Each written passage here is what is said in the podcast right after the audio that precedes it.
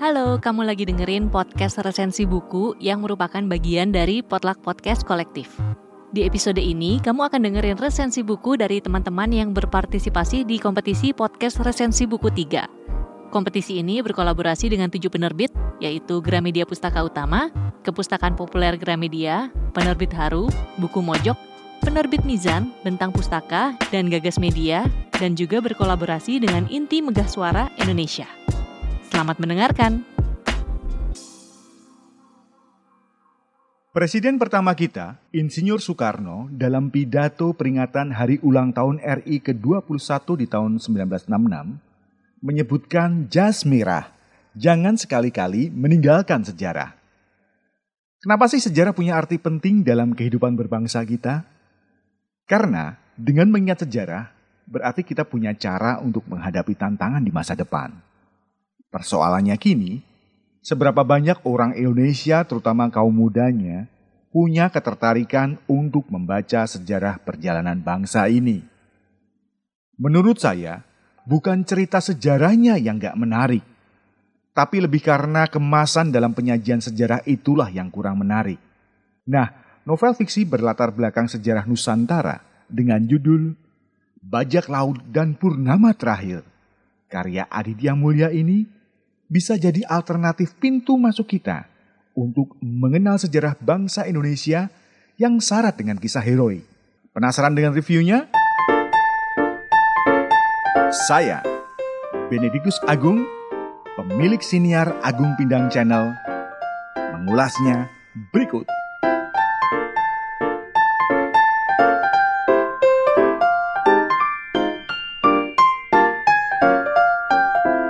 Seandainya saja novel setebal lebih dari 300 halaman ini nggak ditulis oleh seorang Aditya Mulya yang melahirkan buku hits seperti Jomblo dan Sabtu bersama Bapak, saya yakin orang kalau cuma ngelihat sepintas judulnya saja nggak akan tertarik untuk membelinya.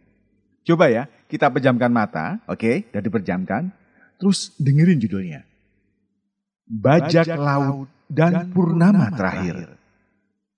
Kira-kira apa fantasimu? Ada quote yang bunyinya, jangan menilai buku dari sampulnya. Tapi, sampul buku ini layak untuk kita apresiasi karena unik dan dibikin oleh salah satu ilustrator terkenal di Indonesia, Apriadi Kusbiantoro. Selain covernya bergaya pengumuman daftar pencarian orang, buku yang saya pegang ini termasuk edisi spesial karena ada tanda tangan asli dari Aditya Mulya. Novel bergenre komedi sejarah ini menurut saya bukan buku sembarangan. Bayangkan, untuk mengerjakan novel ini, Aditya Mulya harus melakukan riset yang sangat panjang paling nggak butuh sekitar 2 sampai 3 referensi yang berbeda untuk satu hal yang sama. Bahkan menurut pengakuannya butuh waktu hingga 12 tahun, 25 kali tulis ulang dan 7 kali ganti topik. Dan masih menurutnya ini adalah novel yang paling tidak efisien dari sekian novel yang pernah dibuat oleh Aditya Mulya. Novel ini sendiri menceritakan sebuah cerita dari tiga sudut pandang yang berbeda, yang nantinya setelah sampai di halaman tengah, bakal semua potongan-potongan itu akan dipersatukan kembali. Sudut yang pertama menceritakan seorang pemimpin bajak laut konyol bernama Jaka Kelana dengan empat anak buahnya yaitu Lintong, Aceng, Surendro, dan juga Abbas. Yang gak ada hormatnya sama sekali. ada nih sebuah dialog lucu. Bang, Potong pendek dong. Kenapa? Jawab jaga kelana. Karena muka lu minta dijambak. Pimpinan bajak laut macam apa gitu yang diperlakukan anak buahnya kayak gini. Bahkan nama kapal mereka pun nggak ada gagahnya sama sekali. Namanya Kerapu Merah. Kebayangkan itu kayak nama warung penyetan Lamongan gitu. Padahal warna perahu mereka itu putih. Sudut pandang yang kedua menceritakan tiga perwira elit Rusa Arang, Galuh Puspa, dan Bara Angkasa yang merupakan golongan Arya. Tapi ingat ya, ini bukan Aryanya Hitler. Arya yang dimaksud di sini adalah sekelompok orang hebat yang berpengaruh dalam pembentukan kerajaan Majapahit bersama Raden Wijaya. Mereka bertiga punya misi penting yang harus selesai dalam 4200 purnama. Dan dalam buku ini dikisahkan sudah memasuki 4199 yang artinya kurang satu purnama lagi. Dan sudut pandang yang ketiga adalah kisah seorang Admiral Spillman, seorang panglima laut andalan VOC yang sedang mencari harta karun. Nah, dari sini udah kebayangkan bagaimana akhirnya ketiga sudut pandang tadi bermuara. Dalam novel ini, kita bakal mendapat gambaran betapa besar dan luasnya negara kita. Bukan cuma teritorinya saja, kita bakal ketemu dengan kebudayaan leluhur yang unik dan kekayaan alam yang begitu berlimpah. Sehingga membuat sebuah perusahaan Belanda bernama VOC sampai harus berinvestasi besar-besaran untuk menancapkan kukunya di sini. Selain syarat dengan dialog lucu khas Aditya Mulia, ia juga berhasil menjungkir balikan anggapan bahwa seorang bajak laut biasanya sangat kejam, diganti dengan sosok Jaka Kelana yang sangat konyol. Dan sebenarnya tidak layak jadi bajak laut. Karena apa? Karena ia terlalu ramah, santun, dan baik hati. Bayangkan, sebelum merompak, Jaka selalu membuka dengan kalimat seperti, Assalamualaikum, permisi, saya mau merompak boleh? meski sudah menisbatkan sebagai bajak laut. Tapi Jaka belum pernah sekalipun berhasil merompak satu kapal pun.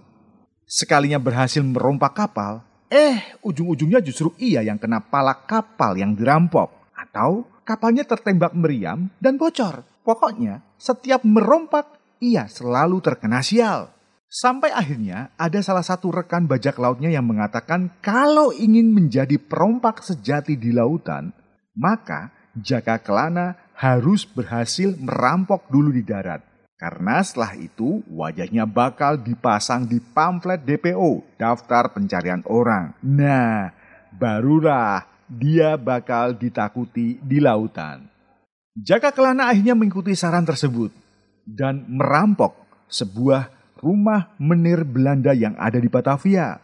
Sialnya, barang yang dia rampok merupakan barang berharga bagi VOC dan juga kerajaan Majapahit. Ia pun sukses menjadi buronan terkenal di semua tempat. Lalu, apakah Jaka Kelana berhasil ditangkap? Dan apakah dia juga tahu arti barang berharga yang telah ia curi tersebut? Baca bukunya sendiri dah. Yang saya suka dari buku ini adalah adanya suplemen gizi di tiap halamannya, berupa catatan kaki yang menjelaskan tentang lokasi kejadian atau sejarah penyebutan sebuah istilah tertentu. Sekali lagi ya, ini bukan sekedar novel komedi berlatar belakang sejarah semata.